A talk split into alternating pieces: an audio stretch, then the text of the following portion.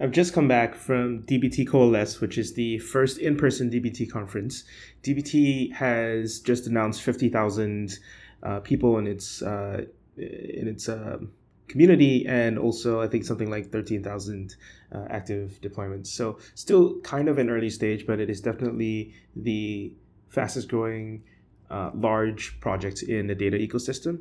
And one of the interesting things that uh, today's podcast is uh, no, notable for is this is co-founders of essentially the two most successful open source data engineering projects. Uh, is Maxime Beauchemin, who created Apache Airflow, and Drew Banin of DBT.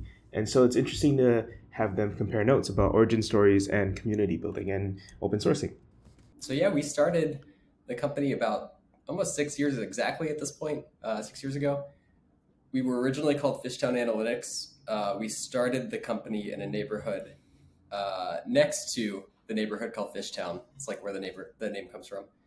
Um, the, the actual origin story of DBT comes from the previous company that we all worked at. It was called RJ Metrics, and RJ Metrics was this all-in-one BI tool. It would do like data loading, transformation. You could define metrics, it did reporting, and what sort of happened was around like 2015, 2016 we kind of saw the rise of the data warehouse. And so like Redshift came to market, people started using it. Um, all of a sudden, RJ Metrics, kind of the all-in-one BI tool, was no longer best in class at you know moving data around or transforming data or reporting on data. Um, and so, you know, to the, the company's credit, they started building, I think what was originally called the, the bare bones data pipeline. And it was basically the precursor to Stitch, uh, like the, you know, data data movement company uh, that got acquired by Talend and uh, later private equity. So we got the front row seats to kind of the unbundling, if you will, of of BI tools, uh, the all-in-one BI tool, and we also saw that you know if you pipe data into a data warehouse like Redshift, there's actually a lot of work to do to get that data ready for analysis. So I, I think it was Tristan that wanted to analyze some like MailChimp data or something like that. And he thought if only there was some way to create views on top of views that would transform the source data, make make his uh, his BI queries like a lot simpler to write. So we started building DBT. It was originally only on Redshift, and all it could do was create like chains of views based on this like dependency of you know one view selecting from another view. Did you have the um, ref idea in there, like the the ref um, kind of macro back then, or that, or so ref ref came later. I think originally we could go back in the Git commit history, but I think originally there was like an at symbol, and you would do at you know Mailchimp campaigns, and then that's how we would identify edges in the DAG between different you know views that should select from each other. Um, I really like the at because originally the DBT repo was housed in this GitHub organization called Analyst Collective. That was like the original name for like DBT, the modeling tool, plus a lot of like pre-built packages that do analytics for these common data sets. And so to me, the at symbol kind of looked like an A and a C, like Analyst Collective. I thought that was clever. Um, but at some point, we we dropped Jinja in. We thought templating could be could be interesting, um, and that that was I think that first summer that DBT existed um, Jinja was in there. Um, that's very cool. I so, feel like uh, like through my experience of like uh, visiting a bunch of companies in the context of like Airflow data engineering, you know, in the Valley, I got to talk to a bunch of teams and then join different teams, and like this idea of having just kind of lightly templated SQL and like a kind of CLI runner um, is definitely like a, a convergence of ideas where it got invented, you know, uh, multiple times. And Airflow like does a lot of as Jinja built in too. So like that was kind of a subset like use case for for Airflow. But I think like DBT did it like super like the elegance of like the CLI and like the commands and just kind of easy to onboard. The ref the ref thing is is kind of a um, you know a clever kind of spin on how to weave your DAG, right? And it's been it's been kind of interesting. I remember um, when we made some decisions here about like how we're going to run some SQL at preset for our own data team, I was like, oh, let me try this thing, like, you know, what the hype is all about. And then came to like, be like, oh yeah, that's cool. I don't need to install Airflow for another yeah, three to six months, maybe a year if I push it, you know, and uh, can just like run DBT run every day. I don't even need like a, a cron or a Jenkins script on the meantime. So very easy to adopt, kind of easy to learn, uh, good documentation. It was super great. Yeah, that's awesome. I'm glad I'm glad it's working for you. And truly, we uh, people sometimes ask if DBT and Airflow are competitive, and like to us, they truly are not. Uh, maybe we'll talk about this more a little bit later, but I am supportive of DBT delaying the need for Airflow. I think that if you're just trying to create views and tables, like that's actually a good a good place for it to occupy. Me too, and that's kind of the path that we follow. I think we're at the point we could get into that too in this talk on a following one too, of like when things start to break down. And for us, it's more like it's been really easy to adopt things like DBT, but also like Hightouch and uh, you know Fivetran and a bunch of other things you know little solutions that run on their own schedule at some point you're like oh my god i need some some place if i'm if i'm going to stay sane or you know with all these systems i need an orchestrator but that delays that need by by quite a bit you know uh, and i think like there's some really interesting um, integrations there where people have built they can understand the dbt dag and kind of make an airflow dag out of it and then do things like logging on top so you know like what ran when you know uh, keep more history. Because like the beauty of dbt is it stays less it's stateless it's really easy to get going because it's stateless but that's also a little bit of a problem when you get into more complex right. flows you know?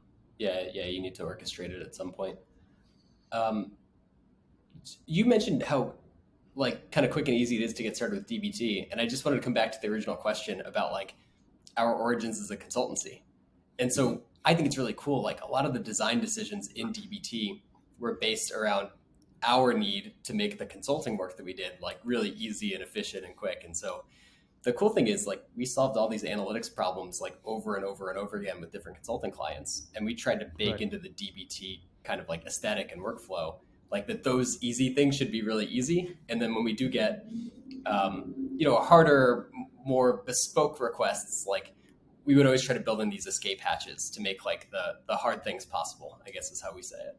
Um, I think yeah, consultants that sit at a really interesting place in a lot of cases where they go and rinse and repeat. They see a lot of organizations. They rinse and repeat. They see what's what's intriguingly similar and intriguingly different from like a company to the next, and then that informs very well like what is the toolkit that's going to work in most places, all places, where you can kind of ramp it up quickly. So I think it's cool. I think there's been other instances of that. The data mesh folks, like you know, you know, believe what you believe, or you know, in terms of like joining the cult or not. Uh, I think they're sitting in an interesting place. They they did a good job at summarizing a lot of the pain points for you know organizations because they're consultants. They work with so many people. I agree. It's I, I got a computer science degree, if you can believe it. And the one thing I remember from my software engineering class is um, is a statement like encapsulate what varies. And so you really get to see the variance across different organizations and then also like the stuff that just is identical. And the more that you can make that identical identical stuff like not something that you need to think about, then you're just focusing on the things that are unique to your business.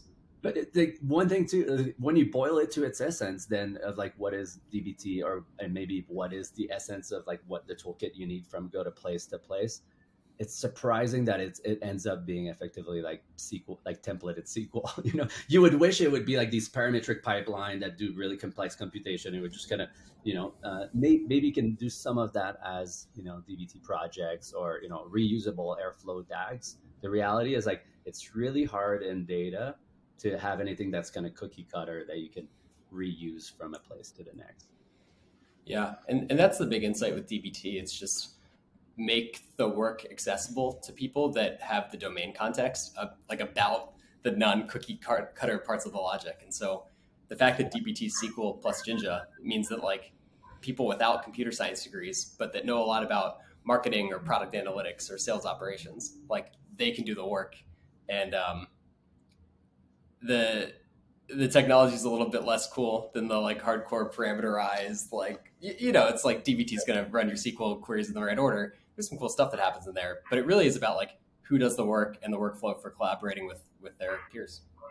Yeah, I mean, one thing there is like since we know that it's really hard to share constructs. So let's say if I build a pipeline to compute like A/B testing, an A/B testing framework, if I build like a really complex framework for computing growth and engagement metrics or SaaS metrics, since we know it's like really hard to build something that's going to work for two, five, ten, hundred companies, then I think we should share reference implementation more, right? Like it's like, okay, you can't use it as is. It's probably not going to work for you. Use a different SQL dialect, but I'm going to put my code out there. It's open source. You don't use you you know you fork it, you use it, you inspire yourself, uh, you reuse what you need. So we don't do that enough in data. I don't know if you see that within the DBT community now. A lot of like, hey, here's how I do it. You know, use it if you will. Yeah. So one cool thing is that I think the GitLab team has open sourced their entire DBT project. Um, it serves as a, a very cool reference because they're yeah. a big company with you know uh, open open source roots. Um, but yeah, it's I mean it feels very similar to what you see in like machine learning with Google. Like the algorithms are, are public. Who cares? It's the data that's that's the competitive advantage. Completely. Yeah. One question I have actually is, uh, you know, I think it's interesting now looking back on DBT.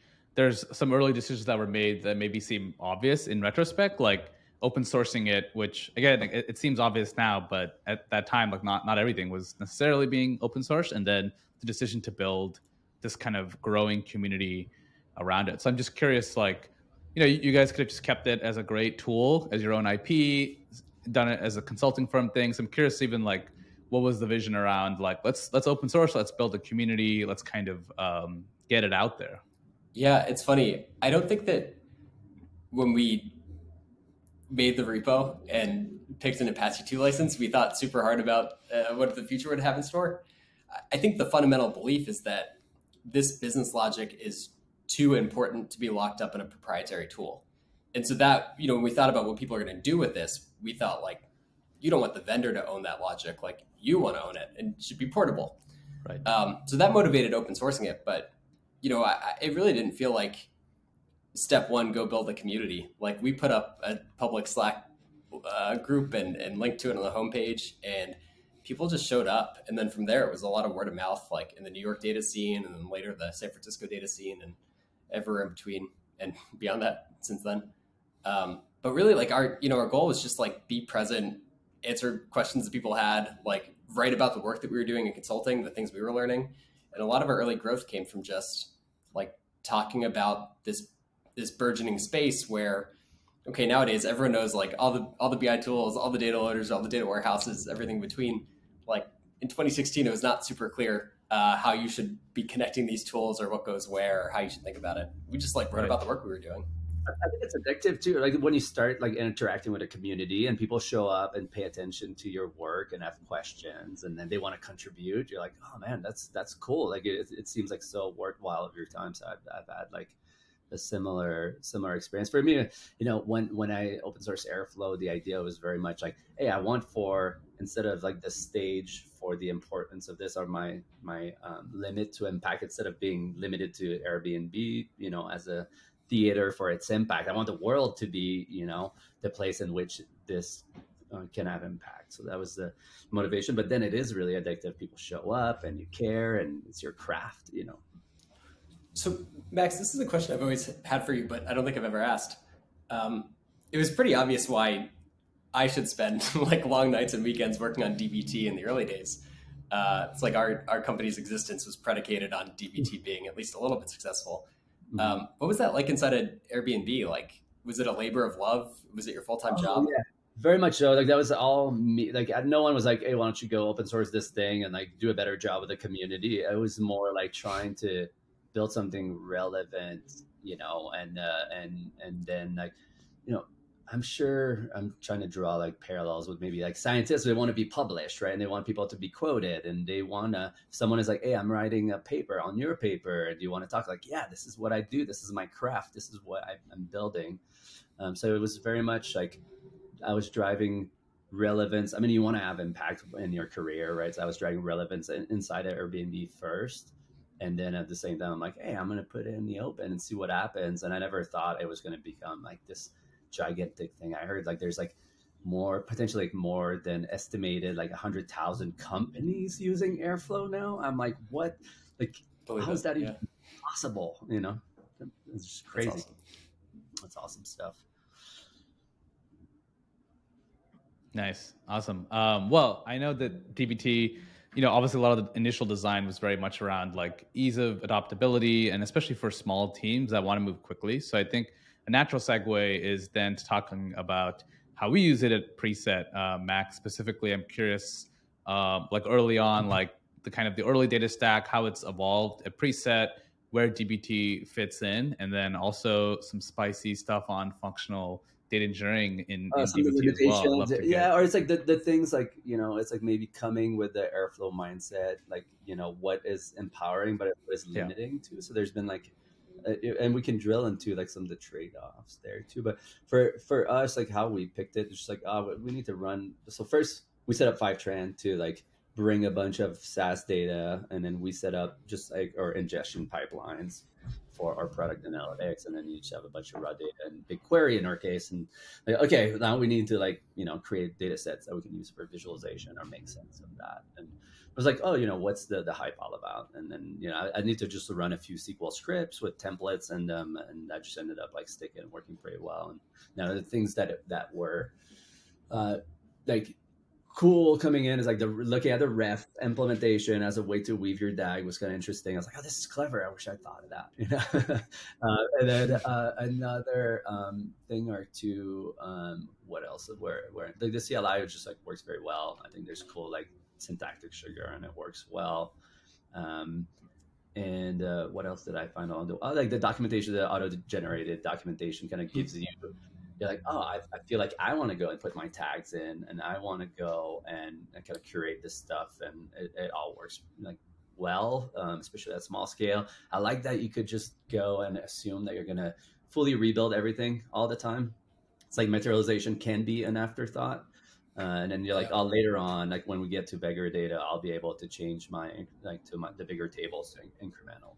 So that was all like, you know, easy to adopt. And then the, where we started fighting like more recently is is more like the stuff where you're like, okay, what did the data look like when it ran? You know, and uh, what um, we have issues with like early arriving facts. So maybe like in our source systems, we dump the the analytics events in before we scrape the databases, and depending on when it runs you know, you have to start thinking about like, oh, that you don't have sensors like an Airflow. We can say wait until the scrapes are over, and when the scrapes are over, start running the thing. So it's kind of lack of orchestration. Yeah, and get things up a little bit and some, some of. Okay.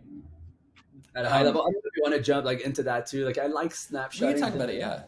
Yeah, yeah. It, like uh, one thing to get into. I mean, it, it, will get technical and it's like difficult to without the diagrams to talk about some of these things. But um, one thing that I like to do that's around like functional data engineering, which is the idea of like just having like idempotent uh, deterministic tasks, like pure tasks. that if you run a task, it's usually time bound, like this task will always is guaranteed with the same source to give the same results. Then the DBT approach is a little bit more like um, catch up or full process, right? Like, you know, you write code that can be incremental that will say, okay, the last date that you have is three days ago the last data of source data you have is two days ago. Therefore, I will, you know, catch you up and compile your data, right? It's a build tool. So that works well, but it gets a little bit tricky sometimes to be like, okay, what ran? What did the data look like when it ran? Um, if I rerun my process twice in a row, it's not going to do the same thing. It will do something new, you.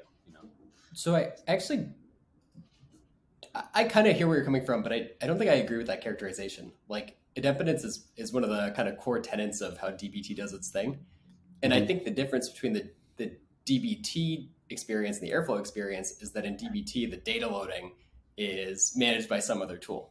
So you mentioned you use Fivetran. Like, yeah. sure, Fivetran loads data between when you last ran DBT and when you run it now, like you'll get different outputs. But in the general case, if you're using you know DBT, view, table, incremental materializations, like if your source data hasn't changed, you can run DBT a thousand times and you'll get identical outputs. And and specifically, you mentioned this earlier. Like you can you can drop your uh, analytics schema and rebuild everything from scratch. Like it is super intended to be uh, uh, for kind of the reasons you're describing. I think. So you can see a little bit of cognitive dissonance there between uh, Airflow and DBT and how they respectively see the world. Uh, what's interesting is I think this is one of those examples where Airflow was the predominant paradigm for the past five years, and then DBT sort of came from below, and as you heard Max agree, um, put off the adoption of Airflow. Um, and uh, I think it's a really interesting way for any open source tool to come in from under. Uh, you can see TurboPack uh, and Turbo repo come in from below in uh, under uh, um, NX Dev and Webpack in the JavaScript world. One more thing before you go, DBT has been working on a quote unquote semantic layer for a long time. They were announcing it at DBT Coalesce. You can see the announcement in the show notes. Um, the general consensus from people I've been talking to is that they were a little underwhelmed, or maybe it's a little anticlimactic because it was extremely well telegraphed. And this is a white whale for a lot of companies, uh, notably Transform and I think Super Conductive or Super Grain um, pivoted away when they announced when they heard that DBT was entering the space. Um, and I don't super know the ins and outs of the politics behind all the teams here, but I think it's definitely one of the more notable moves. It kind of makes sense from a business angle. Uh, people are definitely moving towards the separation of the semantic layer versus uh, the BI layer or um, the, you know their sort of DBT templates. And um, I think they want some single place to manage it another tool that I think is getting a little bit of notice is cube.dev. Um, so all these tools are worth checking out. I'm also going to attach the GitLab implementation and guidebook, uh, GitLab being famously extremely open. So I just love uh, pouring through you know their internal notes because they publish it. You know, I'd love to switch gears just a little bit and talk about uh, the metrics layer. So I, I've heard through the grapevine. Uh, I'm kidding. You guys have been pretty public about it that DBT has been building kind of a metrics layer. Uh, so I'm curious, you know, what uh, maybe first I, would love to hear your own definition of like semantic layer versus metrics layer. I think it's always interesting to hear, and then and then kind of transition to like, um, you know, what what's kind of the goal of of the metrics layer that you guys um, like? What are the kind of design constraints you guys are optimizing for? basically, and and what's the vision for for DBT's uh, metrics layer?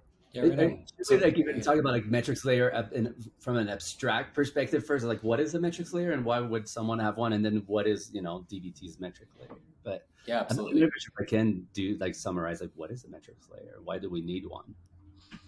Yeah, um, business metrics have existed for as long as businesses and number systems have existed. Um, the idea of you know defining metrics is not new. Um, I think when people talk about metrics layers or semantic layers, the idea is defining these metrics in one place and making them accessible to lots and lots of different tools, um, potentially like used by different teams for different purposes. Um, so that's very much what we're targeting in the thing that we're we're currently calling the DBT semantic layer. We can get into that too. Um, but the big idea is you've got these very important business metrics like your OKRs or revenue or churn rate or whatever it is. And you want to track these things. And when you report on them, you want to do so extremely precisely and extremely accurately. Like you don't want to have a chart that says revenue that's a different number than another chart that says revenue. Right. Like you want that to be the exact same definition. Um, so you know, we kind of saw how we could achieve something similar to that with DBT as a you know batch-based transformation tool. It's like you put the stuff in version control, uh, you, you sort of manage like who can merge uh, to, to main and you get code reviews and you test it. And, yeah. Yeah, exactly. Um, so, so the big idea is you can define your metrics in your DBT project. Um, these metrics are defined in terms of your models. And so the, the kind of cool insight here is when you think about a metric like revenue, it's not just the actual expression of, you know, sum of order total minus tax paid or, or whatever. It's actually all the transformation logic that happened up to that point that defines like the entirety of these metrics. So it's a pretty natural home for the metrics. Um, DBT's like open source um, origins sort of play a big role here too. Like there are lots of different tools that like could have a stake for being the one stop shop in which all of your metrics are defined. But we think it's important that like fundamentally they are sort of in, built in an open source ecosystem and you can take them with you and use it yourself. In source um, control, yeah, they need to be in source control and code reviewer if you desire so, and they need to be in something open source and universal that multiple tools can use, right? Because if you put it in Looker's look LookML uh, or like some proprietary tool out there, you're like, okay, how is everyone going to integrate and really serve from that awesome catalog, you know, that should be centralized and usable by everyone? So DBT yeah. is a is a is a decently good place to to do that. It's just something like DBT is so like model centric when you think about it. Like in its its information architecture, everything's around models, and then metric kind of comes over as a new like, cross model, really important you know entity in your in your information architecture. Yeah, exactly. So um, the the goal here with what we're building is to create a sort of SQL like interface into querying those metrics, and so you can sort of issue a query. I won't describe the Jinja out loud, but you can more or less select star from you know metric revenue and say I want to look at it, you know, weekly or quarterly. I want to look at it by country or tier, and then DBT can compile the the sort of version control code um, to to calculate that metric for you. The great thing is if you ever release new product and now you're changing the definition of revenue, it's actually whatever, say it's services plus product revenue. You can change that definition in DBT and not need to update any chart or query that references the metric. That'll kind of happen within DBT's semantic layer. It, the thing with metric is like they can't really be decoupled from their dimension, right? Because, you know, now we have like uh, call it like metric centric data modeling, right? Like where like metric becomes a really important thing that you think about when you do your data models. Um, but then you have to think about like what is the dimensionality of these metrics and then what is the physical representation of these metrics which i think like you guys like you know that's probably your primary like concern to be like okay how does the metric live across multiple models? Um, but were you suggesting what you can say select star from um, you know a metric or, or a, a, metric abstraction and it would figure out which models to hit is this the general idea. Yeah exactly. So the sort of prior art here looks more like OLAP cubes, where the idea is you calculate the metric across every specified dimension, store that in a table, and then when you want to know the metric value, you select star from that table with whatever filters you want to apply. Um, OLAP cubes don't really make a lot of sense in the data warehousing world. I think they're more a function of like the previous era of technology. Mm-hmm. And so what we kind of do with the semantic layer is is virtualize. This is like a um, it's a it's a Jinja macro. Like it's a, it's a Jinja macro, but it's a really cool Jinja macro. So you select star from this macro, and it'll expand to a much bigger query that actually calculates the the metric precisely from all your source tables. But the from clause like points to a data set, not a metric, right? You you would think like select metric from you know um, you know any data set that has it or something like that. But like the from so like it's so then the when you say a metric uh, baked into it is, is, is right? Like the metric cannot really be decoupled from the columns that can or cannot live with it with it. Mm. so like, you, you can think of it like a like a table function almost if you're familiar. So it's there's no actual backing table but you can select from it as though it was a table. And so yeah, what you can do is select from the revenue metric select from the um, you know like customers metric ARPC, revenue per customer, like it'll do a ratio. Um, that's sort of the, uh, for lack of a better term, the, the vibe, the aesthetic we're going for. We want it to feel like you're selecting from a concrete data set, but really it's virtualized and only exists kind of at, at query time based on the dimensions that you're asking for.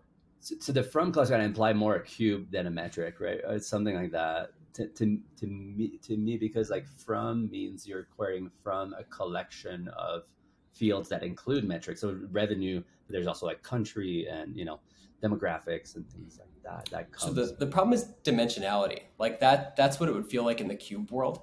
But say that you have a um, customers table and there's 10 dimensions that you could conceivably group this customer count by. And each of mm-hmm. those 10 dimensions has between 10 and 100 different possibilities like all of a sudden this table if you were to materialize it is billions of rows because it's every permutation of every dimension right yeah so when when we think about it as like sort of a table function like select star from the the revenue metric the columns inside of that data set are the the timestamp that you specified. So like quarterly or week over week whatever it is uh, it's all the dimensions that you've specified. So by country and tier. And then the last column is like the metric value. So the revenue for all those dimensions in that time range.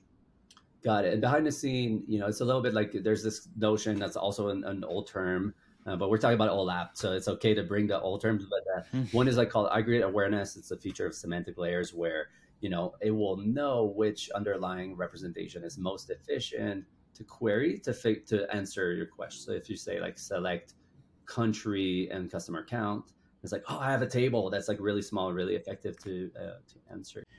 Okay, I had to stop there because we're already at half an hour. Um, and I know the audio isn't that good. It's been kind of a struggle making this episode, uh, to be honest. But it's just hard to get these two founders in a room together. So whenever you want to have them talk to each other, I think it's one of the best original sources you can see to see how the prime movers in this industry are thinking about things. So um, more to come.